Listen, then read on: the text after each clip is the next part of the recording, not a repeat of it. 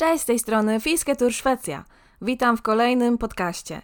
Ja mam na imię Agnieszka, siedzę sobie właśnie w drewnianym domu w lesie w Szwecji i opowiadam o życiu w Skandynawii. Dzisiaj zdradzę Wam, jak żyje mi się w Szwecji, czyli kraju, którym jest pełno emigrantów i uchodźców. Meczety powstają jak grzyby po deszczu.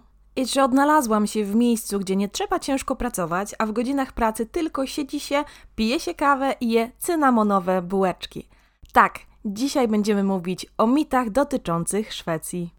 Od dawna chciałam nagrać właśnie taki podcast, a teraz mam świetną okazję, gdyż w październiku swoją premierę miała książka Macieja Zborowskiego Nie taka Szwecja lagą 20 mitów o sąsiedzie z północy. Jeszcze wyjaśnię może Wam, jeżeli nie wiecie jeszcze, e, czym jest lagom. Jest to taki odpowiednik naszego w sam raz, akurat. Natomiast e, ja nigdy nie uważałam, że Szwecja jest lagą i bardzo się cieszę, że ktoś w końcu to oficjalnie powiedział.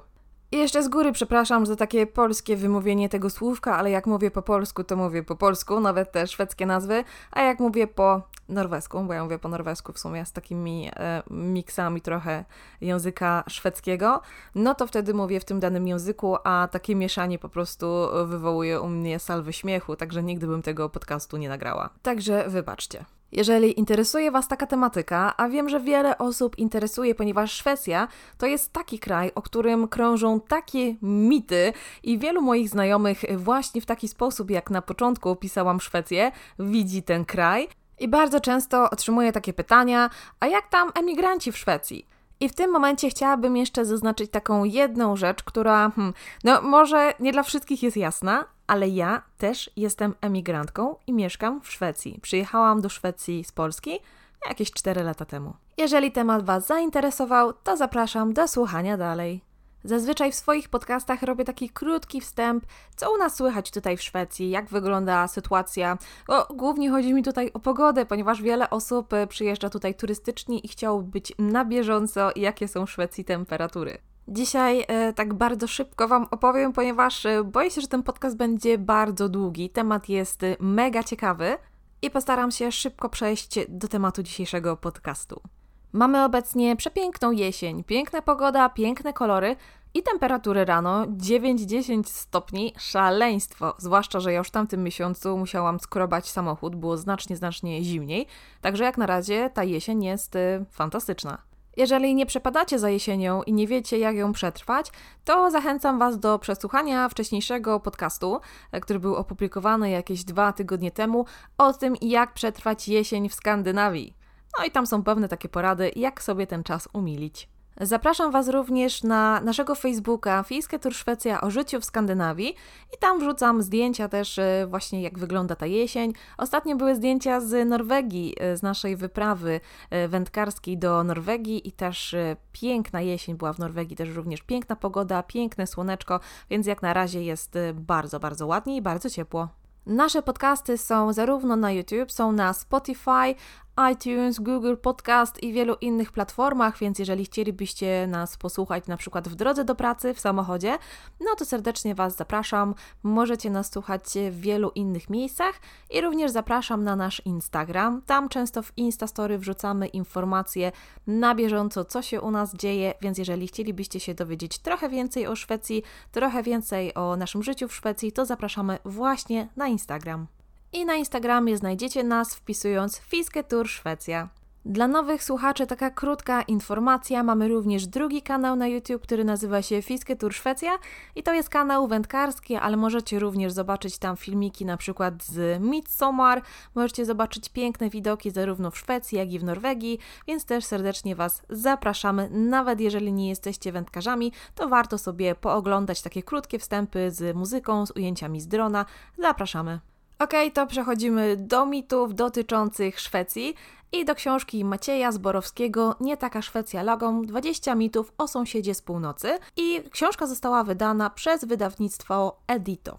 Nie będzie to natomiast recenzja książki, natomiast przedstawię Wam kilka mitów e, i spróbujemy to skonfrontować z moimi e, doświadczeniami tutaj w Szwecji. Zobaczę, czy się zgadzam z autorem, czy nie, i opowiem trochę o mitach, z którymi ja się spotkałam i co myślę na ten temat. Jak wcześniej wspomniałam, nie uważam, żeby Szwecja była taka w sam raz, taka gdzieś w połowie. Może Szwecja chciałaby taka być, ale moim zdaniem nie jest. Uważam, że Szwecja jest krajem popadającym ze skrajności w skrajność, ale uczącym się na swoich błędach i wyciągającym wnioski na przyszłość. Posłużę się takim pewnym przykładem właśnie takiej skrajności. Być może słyszeliście, że o Szwecji mówi się bardzo wiele w kontekście dbania o osoby z niepełnosprawnością, z niepełnosprawnością intelektualną, jak to Szwecja fantastycznie radzi sobie również z problemem wykluczenia społecznego osób z niepełnosprawnością. Sama pisałam kiedyś o tym artykuł. I to właśnie Szwecja powinna być takim wyznacznikiem dla innych krajów, jak dbać o osoby niepełnosprawne, osoby chore, osoby starsze i z tym, żeby szukać w Szwecji y, inspiracji właśnie w tym zakresie. Ja jestem absolutnie za i również do tego zachęcam. Chociaż muszę wspomnieć jeszcze tak przy okazji, że to nie jest e, takie proste, nie da się taką kalką przenieść na polski grunt e, tego, co funkcjonuje dobrze w Szwecji. Można to obserwować, można wyciągać jakieś wnioski dla siebie, ale nie da się tego skopiować do Polski. To tak na marginesie, gdyby ktoś nie wiedział, to jest e, naprawdę bardzo skomplikowany mechanizm, który jest zależny od tak wielu rzeczy, od funkcjonowania służby zdrowia, od prawa, religii i wielu innych rzeczy, także można obserwować, można wyciągać wnioski, ale nie kopiować jeden do jednego. To już wiemy, jak Szwecja fantastycznie dba o osoby e, z niepełnosprawnością, ale zapytacie teraz, to gdzie jest ta skrajność? I już Wam tłumaczę i mam nadzieję, że siedzicie, e, ponieważ to, co teraz powiem, będzie mocno szokujące i jestem pewna, że większość z Was o tym w ogóle nie słyszało. Nie tak dawno temu, ponieważ w latach od 1934 do 1975 w Szwecji obowiązywał program przymusowej sterylizacji. I dotyczył on właśnie osób z niepełnosprawnością intelektualną, a także osób, które prowadziły antyspołeczny tryb życia. I to było najdłużej obowiązujące tego typu prawo na świecie, właśnie w Szwecji. I tej e, przymusowej sterylizacji poddano ponad 63 tysiące osób. A dlaczego tego dokonywano? Właśnie dlatego, żeby zmniejszyć to obciążenie dla systemu ekonomicznego państwa i osoby, które jakby nie mogły nic dać państwu w zamian, zostały objęte programem eugenicznym.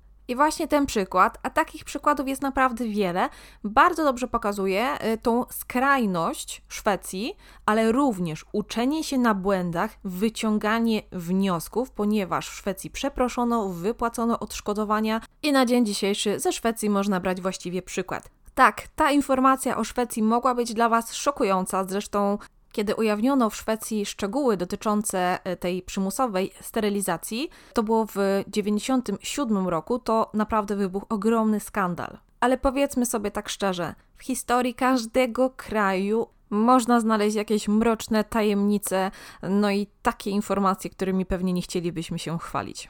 Więc kto jest bez winy, niech pierwszy rzuci kamieniem. Przejdźmy do książki Macieja Zborowskiego. W tej książce autor mówi o 20 mitach dotyczących Szwecji i niektóre mity potwierdza, inne obala, a jeszcze inne wyjaśnia i szczegółowo opisuje, o co tak naprawdę w tych mitach chodzi.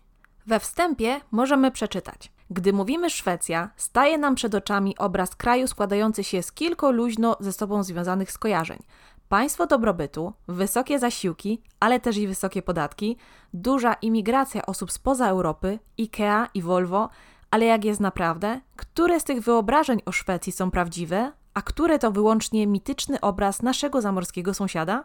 Okej, okay, teraz mam do Was pytanie. Mam nadzieję, że mi odpowiecie i napiszecie gdzieś albo na Instagramie, na Facebooku, nie ma znaczenia. Ale napiszcie mi, z czym Wam się kojarzy Szwecja? Mi się kojarzyła z klopsikami. W trakcie studiów jeszcze jeździłam często do Ikea właśnie na klopsiki się zajadałam tymi klopsikami i pierwsze pół roku w Szwecji to pamiętam, że te klopsiki to jedliśmy tak kilka razy w tygodniu, ale po tamtym czasie to już miałam tak dość, że na dzień dzisiejszy jem je może raz w roku, ale pyszne są. Autor skupia się na kilku aspektach, innymi na równości, na składzie etnicznym ludności, e, na życiu duchowym, gospodarce, polityce oraz historii.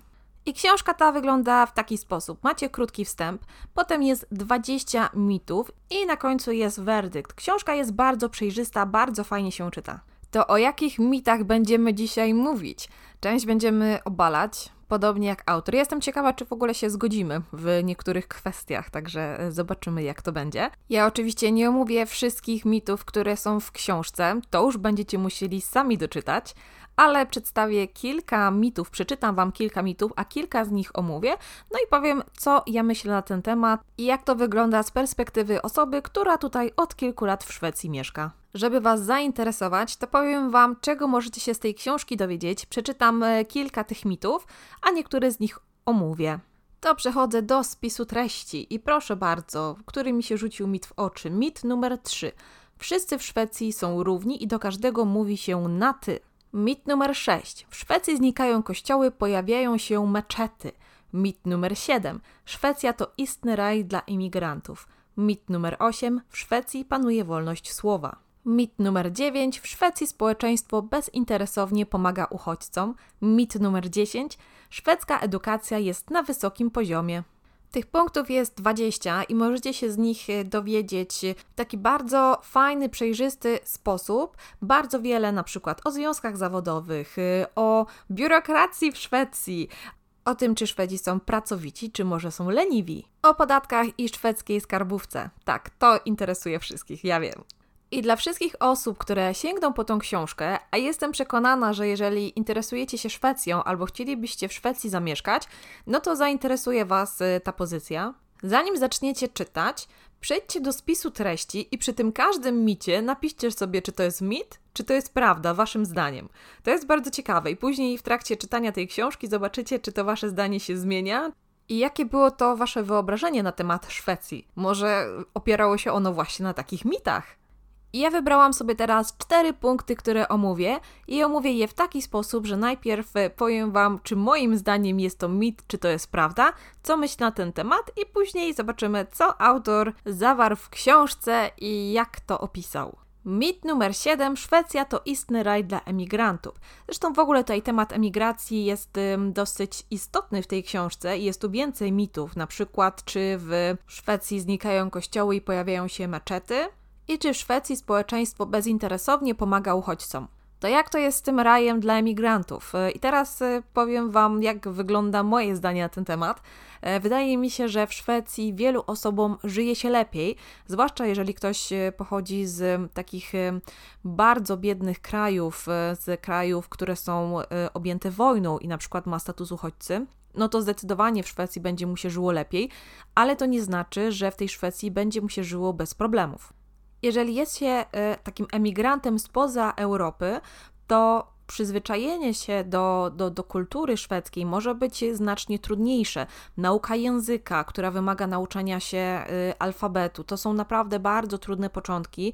Początki, gdzie jest bardzo dużo formalności, bardzo dużo wypełniania papierów, oczywiście, ta pomoc ze strony państwa również jest bardzo duża, ale wydaje mi się, że może to być bardzo przytłaczające. Zwłaszcza jeżeli zostawiło się ze sobą kraj, w którym się żyło całe życie, zostawiło się często rodzinę. Ja znam osoby, które przyjechały tutaj z regionów objętych wojną, które są tu absolutnie same, nie mają rodziny, nie mają znajomych, nie mają nikogo i jest to naprawdę bardzo przykre. Oni nie mogą wyskoczyć sobie na weekend czy na wakacje, tak jak ja, do domu do siebie.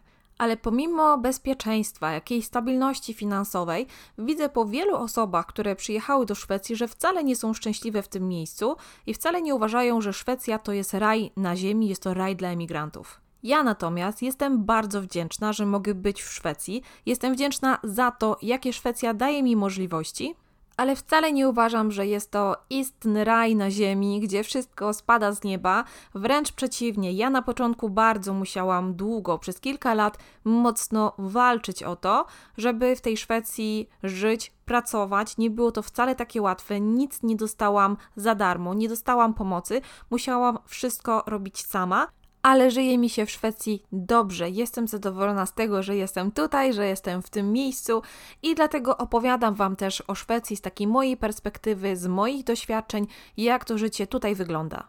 Mówię o dobrych rzeczach, mówię o złych rzeczach, żebyście mieli też jakieś pojęcie i nie myśleli, że jest to właśnie taki raj na ziemi, ponieważ ja uważam, że nie ma czegoś takiego jak raj na ziemi, nie ma kraju idealnego i takiego nie znajdziecie. A jeżeli nastawicie się, że Szwecja ma swoje wady i ma swoje plusy i z takim nastawieniem tu przyjedziecie, to będziecie mieć dużo łatwiej już na starcie. Szwecja przyjęła bardzo dużo emigrantów, zwłaszcza w 2015 roku, i to był też rok, kiedy my do Szwecji przyjechaliśmy. Ja na początku pracowałam z samymi Szwedami, byłam jedynym obcokrajowcem w całej grupie Szwedów, więc byłam tylko ja jedna. Natomiast teraz pracuję w takim miejscu, gdzie pracuję z ludźmi absolutnie z całego świata. I uwierzcie mi na słowo, to jest naprawdę super, kiedy pracujecie w miejscu, gdzie nie tylko wy kaleczycie język, ale jest więcej osób, które jest na takim etapie jak wy, ponieważ my, emigranci, właściwie chyba nigdy nie będziemy w stanie mówić w taki sposób e, jak Szwedzi, czyli zawsze gdzieś ten akcent będzie, zawsze ktoś usłyszy, że nie jesteśmy stąd. I jest jakoś tak raźnie, jak jest więcej takich osób. Oczywiście taka różnorodność również jest wyzwaniem dla nas wszystkich i no jakby w Szwecji nie ukrywa się tego, że to nie jest wcale takie łatwe i to, że mieszka tutaj tak dużo osób z całego świata, z różnych zakątków świata o zupełnie innej kulturze, nie jest wcale takie łatwe. No i pewne problemy też się e, pojawiają z czasem. No dobrze, no to jaka jest moja odpowiedź? Czy Szwecja to istny raj dla imigrantów? Czy jest to mit, czy to jest prawda? Wydaje mi się, że ta prawda leży trochę tak po środku, a nawet skłaniałabym się raczej w kierunku tego mitu. Oczywiście Szwecja jest krajem, który jest wybierany bardzo często na ten kierunek emigracji, natomiast dla wielu osób, zwłaszcza spoza Europy, kultura szwedzka, szwedzkie prawo, nie do końca wszystko e, jest do zaakceptowania, więc wydaje mi się, że takie zaaklimatyzowanie się w tym kraju e, może być bardzo trudne, więc ciężko mówić to o jakimś raju ale nie wynika to z tego, że Szwecja jest e, jakimś złym krajem, absolutnie nie, tylko te różnice kulturowe mogą być e, naprawdę czasami nie do przeskoczenia. Ja, pomimo że przyjechałam z sąsiedniej właściwie Polski, można powiedzieć, dzieli nas tylko morze, a tak wiele rzeczy w Szwecji mnie zaskoczyło, wielu rzeczy musiałam się nauczyć, więc e, jestem w jakimś stopniu sobie w stanie wyobrazić, jaki to musi być szok kulturowy dla ludzi, którzy przyjeżdżają z takich odległych krajów. Więc pewnie, gdyby zapytać e, tych wielu emigrantów spoza Europy, którzy tu przyjeżdżają, czy Szwecja to jest raj na ziemi, być może powiedzieliby nie. Natomiast patrząc tak obiektywnie, Szwecja przyjmuje emigrantów, jest do tego przygotowana, chce to robić, więc tak na tle innych krajów europejskich może uchodzić za taki mały raj. Co na ten temat napisał Maciej Zborowski? Z tego rozdziału możecie się dowiedzieć, że Szwecja przez lata była krajem monoetnicznym. Oznacza to, że większość społeczeństwa stanowiła ludność miejscowa. W latach 1850 do 1930 z powodu biedy wielu Szwedów wyjeżdżało głównie do Stanów Zjednoczonych w poszukiwaniu lepszego życia. Sytuacja radykalnie zmieniła się po II wojnie światowej, kiedy to właśnie do Szwecji zaczęli przyjeżdżać emigranci. Ja Wam tylko streszczam, ponieważ ten rozdział ma kilka stron i możecie się z niego dowiedzieć naprawdę dużo bardzo ciekawych informacji. Macie tutaj linki zewnętrzne, więc jeżeli chcecie zgłębić ten temat, to możecie również poszukać dodatkowych informacji, ale bardzo Wam polecam przeczytanie tego całego rozdziału. Więc możecie się dowiedzieć, jak wyglądała ta emigracja od II wojny światowej, e, z jakich krajów ludzie do Szwecji przyjeżdżali, w których latach było tych emigrantów najwięcej. No i dochodzimy oczywiście do tego roku kryzysowego 2015. Bardzo fajnie, że poruszony jest też temat wzrostu przestępczości w Szwecji i czy on ma jakiś związek właśnie z tym napływem imigrantów. I mamy tabelkę, jest to tabelka Rady do Spraw Zapobiegania Przestępczości. I w tej tabelce są lata od 2009 roku do 2018 i mamy liczbę wszystkich zgłoszonych przestępstw, mamy w tym jeszcze przestępstw na tle seksualnych i w tym liczby gwałtów. I co napisał autor? Z powyższych danych można wysnuć wniosek, że ogólny poziom przestępczości od 2009 roku nieznacznie się podnosi, liczba wszystkich przestępstw seksualnych, w tym gwałtów, również rośnie, ale w nieco szybszym tempie. Czy oznacza to wzrost przestępstw na tle seksualnym? Być może, lecz niekoniecznie, ponieważ zwraca się też uwagę na częstsze niż dawniej zgłaszanie przez kobiety faktu gwałtu.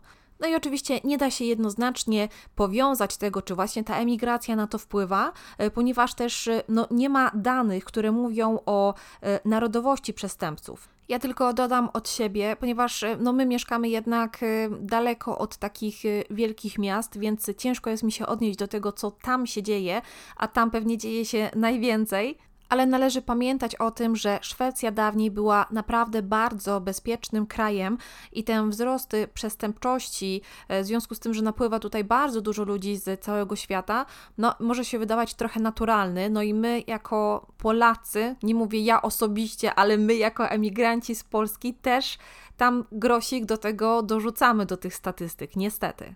Uważam natomiast, że każdy, niezależnie skąd przyjeżdża i jakie zasady panują w jego kraju, to musi dostosować się do prawa szwedzkiego, do szwedzkiej kultury i postępować, jeśli chce tutaj mieszkać, tak jak żyją Szwedzi. I głównie mam tu na myśli szacunek do kobiet. E, jak wiemy, no nie w każdym kraju kobieta jest na równi z mężczyzną, ale przyjeżdżając do Szwecji, musimy się dostosować do tego, jak wygląda to tutaj u nas w Europie i jak to wygląda w Szwecji. Jaki jest werdykt Macieja Zborowskiego? Bardzo podobny do mojego, czyli ciężko jest y, tak naprawdę ustalić, czy Szwecja jest to raj na ziemi dla emigrantów. Zakończę ten temat takim bardzo fajnym cytatem z książki. Szwedzkie państwo oraz znaczna część szwedzkiego społeczeństwa robią wiele, by nowo przybyła ludność otrzymała wsparcie. Jednakże owo wsparcie często okazuje się diametralnie odmienne od oczekiwań osób przybyłych do Szwecji i nierzadko jest przyczyną rozczarowania obu stron. I ja się pod tym podpisuję, absolutnie. Świetne zdanie, które bardzo dobrze pokazuje właśnie te problemy emigracji i z czym to się wiąże, i dlatego ja też staram się Wam pokazać Szwecję taką nie przez różowe okulary, tylko taką, jak ja ją widzę jako emigrantka, żebyście się nie rozczarowali, żebyście wiedzieli, na co się piszecie, przyjeżdżając do Szwecji ale się rozgadałam, to przechodzimy do kolejnego mitu. Mit numer 11. Dla szwedzkiej młodzieży ich ojczyzna to kraina mlekiem i miodem płynąca. I tu bez wahania, od razu bez chwili zastanowienia mogę powiedzieć, że jest to mit. Szwedzka, jak i norweska młodzież absolutnie nie docenia tego, w jakim kraju żyje, jakie ma możliwości i jaką ma komfortową sytuację ale stanę w ich obronie, trudno się dziwić, bo takie życie po prostu znają. E, tak samo my, Polacy, bardzo potrafimy narzekać, a w innych krajach ludzie mają znacznie gorszą sytuację i marzyliby, żeby żyć tak jak my żyjemy w Polsce. Nie będę ukrywać, że młodzi ludzie w Szwecji mają trochę inne problemy niż młodzież w Polsce. Ja pamiętam, jak w trakcie studiów y, w Krakowie, jeśli po imprezie, wracając z koleżankami z imprezy, miałyśmy jeszcze trochę pieniędzy i starczyło nam na kebaba, to był naprawdę wow, to było super. Nigdy nie zapomnę swojego pierwszego mieszkania na studiach y, w Krakowie. Nowa huta i te klimaty. Y, mieszkanie tam około pewnie 40 metrów kwadratowych, cztery osoby. To mieszkanie było straszne, ale dla mnie wtedy ono było najpiękniejsze i nie zamieniłabym tego na żadne luksusy. Okres po skończeniu studiów też nie zawsze jest łatwy, wejście w to dorosłe życie, szukanie pracy itd., tak itd. Tak no wiadomo, jest to y, stresujące, jest to trudne, i ja też to dobrze pamiętam, chociaż wiem, że dużo się w Polsce zmieniło od tamtego czasu i teraz studenci no, żyją w trochę innych warunkach, ale wcale im tego nie zazdroszczę. No te nasze czasy miały jednak taki specyficzny klimat, zwłaszcza, że jeszcze wtedy dopiero internet, y, można powiedzieć, że się pojawiał. To nie był taki standard i w akademiku to trzeba było jakoś tam podłączyć dodatkowo. Nie było tak łatwo z tym internetem, ale te czasy były dużo, dużo fajniejsze. No jakby ciężko jest mi to porównać na przykład do sytuacji mojej koleżanki, która skończyła licencjat, no już na te studia jeździła najnowszym modelem Volvo, e, no więc można powiedzieć, że lekka różnica jest w porównaniu do moich doświadczeń w trakcie studiów i zaraz po studiach, niż z tym, co no tutaj mają ludzie. Dlatego dziwić może fakt, że wiele osób choruje tutaj na depresję, jest nieszczęśliwych, jest niezadowolonych ze swojego życia. Ja sama byłam bardzo zaskoczona, kiedy w pewnym momencie uświadomiłam sobie, a właściwie osoby z mojego otoczenia, powiedziały mi, jak wiele osób, z którymi mam, miałam kontakt, miało za sobą chociażby próby samobójcze. Ja zauważyłam jedno: jestem zdecydowanie bardziej odporna na stres niż moi szwedzcy koledzy. Kiedy mamy jakąś taką sytuację kryzysową w pracy i wszyscy już są poddenerwowani, to dla mnie to jest e, taka właściwie można powiedzieć norma. W Polsce to była dla mnie codzienność. I być może dzięki temu ja jestem trochę bardziej odporna na ten stres. Tutaj w Skandynawii dzieci stara się ochronić przed wszystkimi tragediami świata, stara się je trzymać tak z daleka od tego wszystkiego. E, stara się, żeby szkoła była niezbyt stresująca, żeby nauczyciele nie stresowali uczniów, nie dawali im ocen i być może to właśnie skutkuje w przyszłości, kiedy e, te dzieci dorosną i wchodzą w świat dorosłych, który no jednak e, jest czasami stresujący i są pewne deadline są pewne rzeczy, które są trudne, z którymi trzeba się zmierzyć, no i zaczyna się wtedy problem. Wydaje mi się, że dzieci, że młodzież, która dorasta tutaj w Skandynawii, która wydawać się może ma wszystko, ma drogie iPhony, e, wyjeżdża z rodzicami na jakieś zagraniczne wakacje w ciepłe kraje, e, może sobie pozwolić na markowe ciuchy itd., tak itd., tak ale nie sądzę, żeby właśnie ta młodzież i te dzieci były bardziej z tego powodu szczęśliwsze. W książce 20 mitów o sąsiedzie z północy możemy przeczytać taki werdykt dotyczący tego mitu i brzmi on w ten sposób. Spora część, jedna czwarta szwedzkiej młodzieży twierdzi, że nastolatkowie czują się źle i że świat jest niemalże padołem łez. Oni nie mają poczucia, że mieszkają w raju.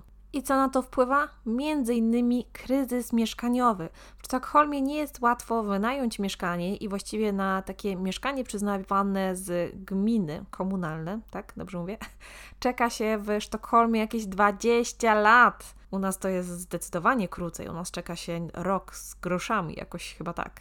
U nas, to znaczy w tej gminie, w której ja mieszkam, e, można złożyć wniosek, zbiera się punkty na mieszkanie. My akurat e, zbieraliśmy punkty, ale wynajęliśmy mieszkanie prywatnie. E, nie mamy mieszkania, nie wynajmujemy jakby z gminy. Ale jest taka opcja, no i w Sztokholmie ten czas jest bardzo, bardzo długi oczekiwania na to mieszkanie. Kolejnym powodem jest brak odpowiedzi na fundamentalne pytanie: po co żyjemy, jaki jest cel naszego pobytu na Ziemi i tym podobne. I wydaje mi się, że no z tym problem mają nie tylko Szwedzi, ale wiele osób w naszych czasach. I tutaj od siebie mogę polecić książkę Człowiek w poszukiwaniu sensu Wiktora Frankla. Warto przeczytać, jeżeli się zastanawiacie nad sensem życia. Wydaje mi się, że każdy powinien tą książkę przeczytać. Naprawdę warto. Viktor Frankl był austriackim psychiatrą i psychoterapeutą i był więźniem obozów koncentracyjnych, m.in. Auschwitz. Jeżeli zastanawiacie się nad sensem istnienia, to odsyłam Was do książki Człowiek w poszukiwaniu sensu, no i sprawdźcie sobie, czym jest logoterapia stworzona przez Frankla. Ok, wracamy już do Szwecji. Kolejnym punktem, e, który może być w jakiś sposób powodować to, że młodzież nie jest zadowolona e, i nie uważa Szwecji za raj na ziemi, jest e, o dziwo bezstresowe wychowanie i brak szacunku zarówno do szkoły, jak i instytucji, jak i dla statusu nauczycieli. Czyli tutaj się zgadzamy. W kolejnych punktach mamy rodzice są zajęci pracą zawodową, następny punkt y, niestabilność szwedzkiej rodziny, no, powiem szczerze, że to jest bardzo ciekawe. Fajnie, gdyby ktoś, jakiś pedagog może to przeczytał, wyciągnął wnioski z tego, bo tutaj mamy tak, bezstresowe wychowanie, to, że rodzice są zajęci pracą, że rodziny szwedzkie są, no tutaj jest dużo jednak rozwodów, jest jakichś tam nieformalnych związków, tu jest to naprawdę bardzo, bardzo normalne, więc tak jak tutaj wcześniej było wspomniane, ta rodzina może nie jest taka stabilna jak w Polsce, gdzie chociażby jeszcze 20 lat temu, nieważne co się działo, to trzeba było tkwić w takim nawet toksycznym małżeństwie, ale ważne, żeby to małżeństwo trwało, bo się obiecywało, że nic nas nie rozłączy aż do śmierci. I tu jeszcze Wam powiem, że to nie są opinie jakichś osób obserwujących sytuację z boku, tylko to jest opinia samej młodzieży, której mm, dano taką możliwość, żeby się wypowiedziała na temat złego stanu psychicznego. Bardzo ciekawy rozdział, odsyłam Was do niego, warto przeczytać. Nieważne, czy jesteście rodzicami, macie dzieci, planujecie, czy mieszkacie w Skandynawii, jesteście pedagogami, albo jesteście po prostu e, ciekawi, w jakim kierunku idzie to nasze życie, bo wydaje mi się, że Polska akurat w tej kwestii też bardzo mocno goni Szwecję. I bardzo niedługo, o ile nie już, e, młodzież w Polsce będzie mieć podobne problemy. Kolejny mit: Szwedzi wzorem pracowitości kontra leniwy jak Szwed. I właśnie pracowitość Szwedów jest bardzo często komentowana, zwłaszcza przez emigrantów. Wielu z nich uważa, że Szwedzi nie potrafią, nie chcą pracować. Natomiast nie dajcie się zwieść. To, że Szwed nie goni, nie leje się z niego e, wiadro potu, to nie znaczy, że nie pracuje. Szwedzi pracują po to, żeby żyć, a nie żyją po to, żeby pracować i bardzo dobrze. Ja to absolutnie popieram. Ogólnie praca zawodowa taka do emerytury, no to jest pewnego rodzaju maraton. Ja już chyba wspominałam w którymś podcaście, że my w Polsce podchodzimy do tej pracy jak do sprintu. My potrafimy naprawdę ciężko pracować, potrafimy e, zostać absolutnie bez sił, a do emerytury jeszcze daleko, daleko. To, co trzeba Szwedom przyznać, to to, że potrafią rozłożyć tą siłę, energię na tą pracę właśnie do emerytury, bo Szwedzi pracują bardzo długo i ja sama pracuję z osobami, które mogłyby być moją babcią, moim dziadkiem, które już dawno powinny być na emeryturze, ale nadal pracują albo pracują częściowo, a są w wieku 75 nawet do 80 lat. Więc chyba ktoś, kto ma opcję siedzieć w domu, pobierać emeryturę, a przychodzi do pracy, no chyba nie można go nazwać leniwym. Zresztą Szwedzi bardzo pracę doceniają. Każdy, kto w Szwecji pracuje, jest szanowany i tą pracę się tutaj faktycznie szanuje. Ogólnie panuje takie przekonanie, że praca zawodowa jest bardzo ważna zarówno dla ciała, jak i dla mózgu, pod warunkiem oczywiście, że jest to praca nie taka wykańczająca, która nas y, pozbawia całej energii, tylko taka normalna praca. Ja osobiście uwielbiam pracować i nawet jakbym wygrała kilka milionów w totolotka, to i tak chodziłabym dalej do pracy. W Szwecji bardzo istotna jest ta równowaga między pracą zawodową, życiem rodzinnym, swoją pasją, spędzaniem czasu na świeżym powietrzu, podróżowaniem. My, Polacy, pracujemy w zupełnie inny sposób niż pracują Szwedzi. I z jednej strony bardzo mi się podoba to, że w Szwecji wiele rzeczy trzeba najpierw przemyśleć, zanim coś się robi. Ja już kiedyś też o tym wspominałam, że w Polsce po prostu trzeba robić, robić, robić, prawie biegać, a nawet jeżeli okaże się, że wystąpił jakiś błąd, że coś było nie tak i trzeba to wszystko zmieniać, i ta nasza praca poszła na marne, i straciliśmy siły, i to wszystko było bez sensu, i mam wrażenie, że często tak w Polsce jest. To natomiast w Szwecji najpierw się siada, wypije się kawę, przemyśli się wszystko i nie robi się czegoś na darmo.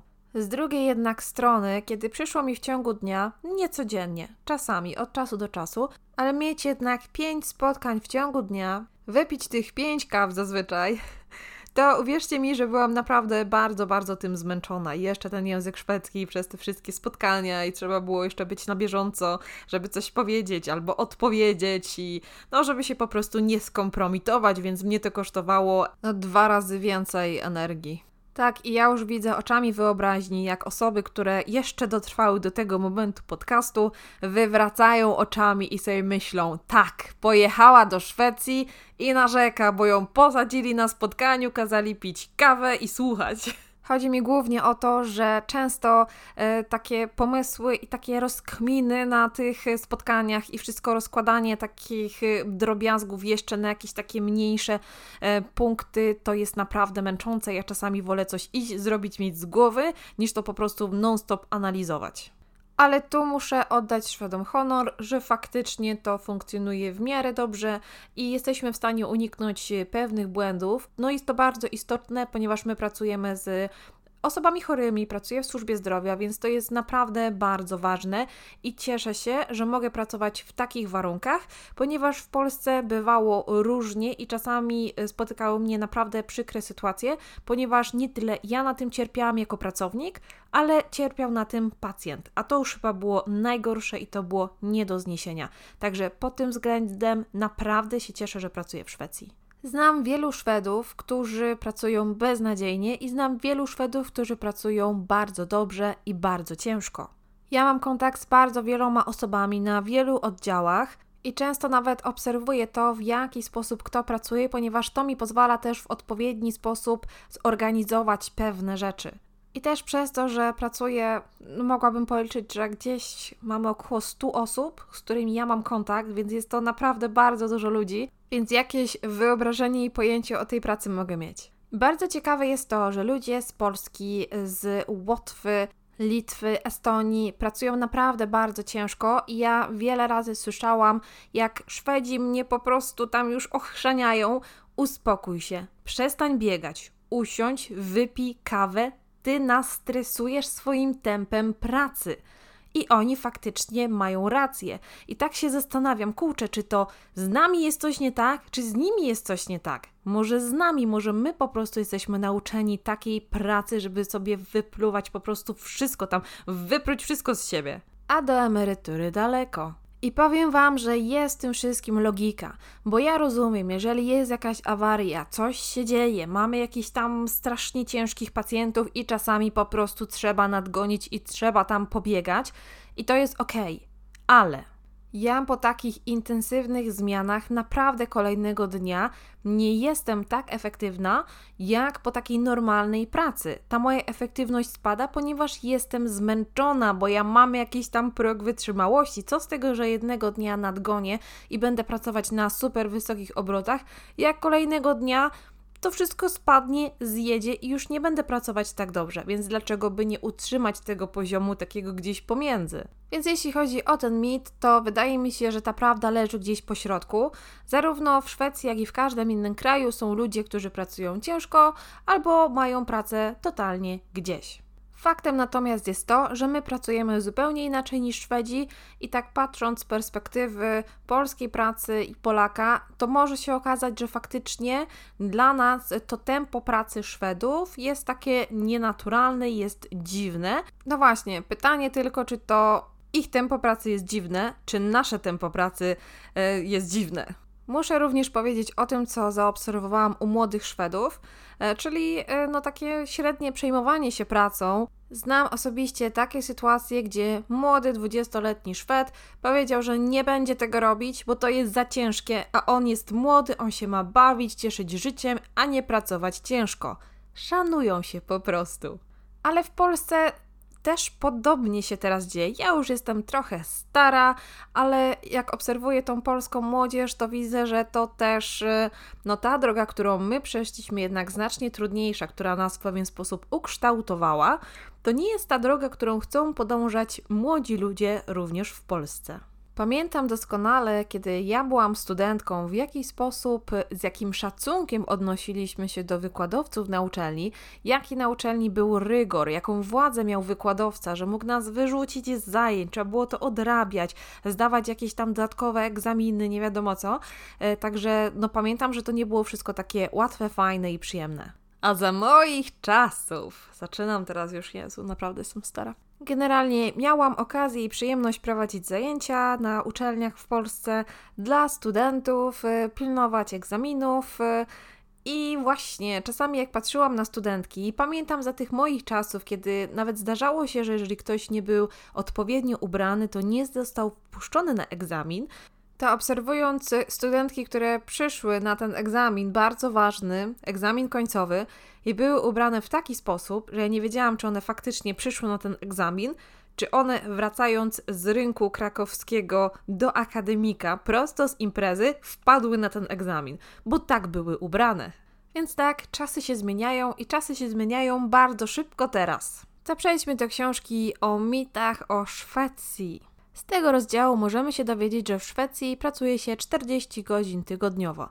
Ale pamiętajcie o tej półgodzinnej przerwie, która nie jest płatna, więc de facto pracujemy 8,5 godziny, za 8 mamy płacone. Jest oczywiście wzmianka o przerwie na kawę, no przecież fika to jest naprawdę bardzo ważna rzecz w Szwecji i faktycznie jest to rytuał. Ja też mam taki rytuał, jak siedzę sobie w biurze i przychodzi koleżanka, która zaparza kawę i krzyczy na cały głos, że kawa jest gotowa i to jest właśnie ten moment dnia, kiedy siadamy, rozmawiamy, pijemy sobie kawę i czasami coś do tego sobie jemy i czytamy gazety. A proszę, a tu mamy taki teraz mit w micie. E, może słyszeliście o tym, że w Szwecji pracuje się jedynie 6 godzin w dziennie, nie w tygodniu, dziennie, już nie przesadzajmy. Mnie tak znajomi podpytywali właśnie, czy faktycznie te 6 dni w tygodniu pracujemy. Ja o tym słyszałam w takim kontekście, że to ma niby wejść, że będziemy pracować po 6 godzin, tak czekałam na to, ale jednak nie. Co ja mówię? Poprawka 6 godzin dziennie. Co ja mam z tym tygodniem? Może dlatego, że czytałam 4-godzinny tydzień pracy i tak mi utkwiło właśnie z tym tygodniem. Nie, wróć. 6 godzin dziennie. W książce Macieja Zborowskiego możemy przeczytać, że to był tylko eksperyment. I żeby było zabawniej, to było w Gminnym Ośrodku Opieki nad Seniorami. Fantastycznie! Bo takim założeniem takiego eksperymentu było to, żeby sprawdzić wydajność pracowników i mi się wydawało, że to ma sens, ale w przypadku takich bardziej powiedzmy kreatywnych zawodów, że tak brzydko to określę, czyli takich, w których możecie daną pracę zrobić w takim krótszym albo dłuższym czasie, zależy od tego, czy macie inspirację, czy jakieś tam, nie wiem, czy dobrze Wam się pracuje. Natomiast no w takich pracach, kiedy no pracę trzeba zrobić, wydawało mi się, że to nie ma sensu, a ten eksperyment dotyczył właśnie takiego domu opieki, więc e, jakby no nie możecie zrobić tej pracy, którą zrobicie w 8 godzin, zrobicie w 6 godzin, no bo te dwie godziny zawsze uciekają, bo ktoś potrzebuje Waszej pomocy w kolejnych tych godzinach. I ten eksperyment trwał dwa lata i zaraz doczytam, jak to się skończyło, jestem bardzo ciekawa. I teraz cytat. Biorący udział w pilotażu twierdzą, że w czasie trwania eksperymentu czuli się lepiej, byli spokojniejsi oraz mieli lepsze warunki i atmosferę pracy. Okej, okay? ręka w górę, kogo to zdziwiło w ogóle. Ja też bym była dużo spokojniejsza i szczęśliwsza, gdybym zamiast 8 godzin, właściwie 8,5 spędzała w pracy godzin 6. Ciekawa jestem, jak to wychodziło z pensją, jak to było płacone. Czy tak jak za pełen etat, czy, czy za te 6 godzin? Bardzo ciekawe. I czytam dalej, proszę bardzo. No niestety, ten program nie spełnił oczekiwań, był bardzo drogi, Odsetek zwolnień lekarskich dla personelu zmniejszył się jedynie o 6%. To jest bardzo, bardzo mało. Ja nie wiem w sumie, co miało na celu to ten eksperyment. No generalnie jeszcze miałam gdzieś jakieś nadzieje, ale już wiem, że mogę zapomnieć o tym, że będę pracować 6 godzin dziennie. No niestety, to już chyba przepadło. Natomiast jest tu również informacja, że są firmy, które się decydują na taki 6-godzinny dzień pracy, ale są to takie małe firmy, gdzie liczy się kreatywność, a nie liczba godzin spędzonych za biurkiem, czyli to, o czym ja wcześniej wspomniałam. Werdykt autora? Nie można jednoznacznie stwierdzić, że Szwedzi są w 100% sumiennymi pracownikami, podobnie jak nie można im przypisać stanu całkowitej inercji oraz obojętności. Prawda leży gdzieś po środku. Więc w tym micie również zgadzam się z autorem. Chciałam jeszcze dodać tylko od siebie, że uważam, że w Szwecji osoby zarządzające na stanowiskach menedżerskich są do tego bardzo dobrze przystosowane.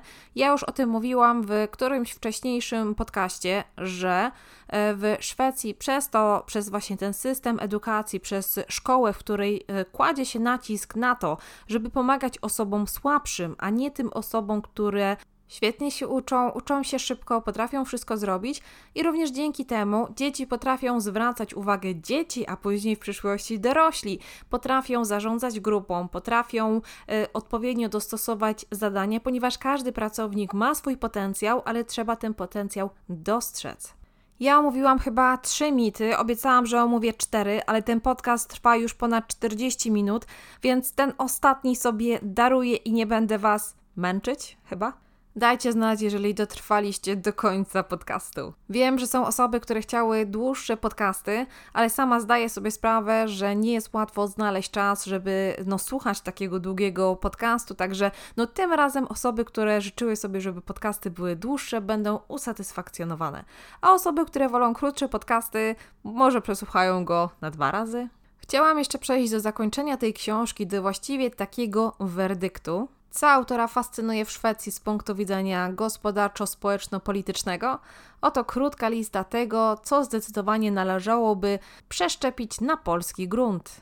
No i z tym przeszczepianiem, przenoszeniem, jak wcześniej mówiłam, to nie jest taka prosta sytuacja. Ja sama analizowałam przez 4 lata ponad, co można by ze szwedzkiej służby zdrowia przenieść na grunt polski i wiem, że to nie jest takie proste i nie jest takie oczywiste, ale przeczytam Wam te punkty.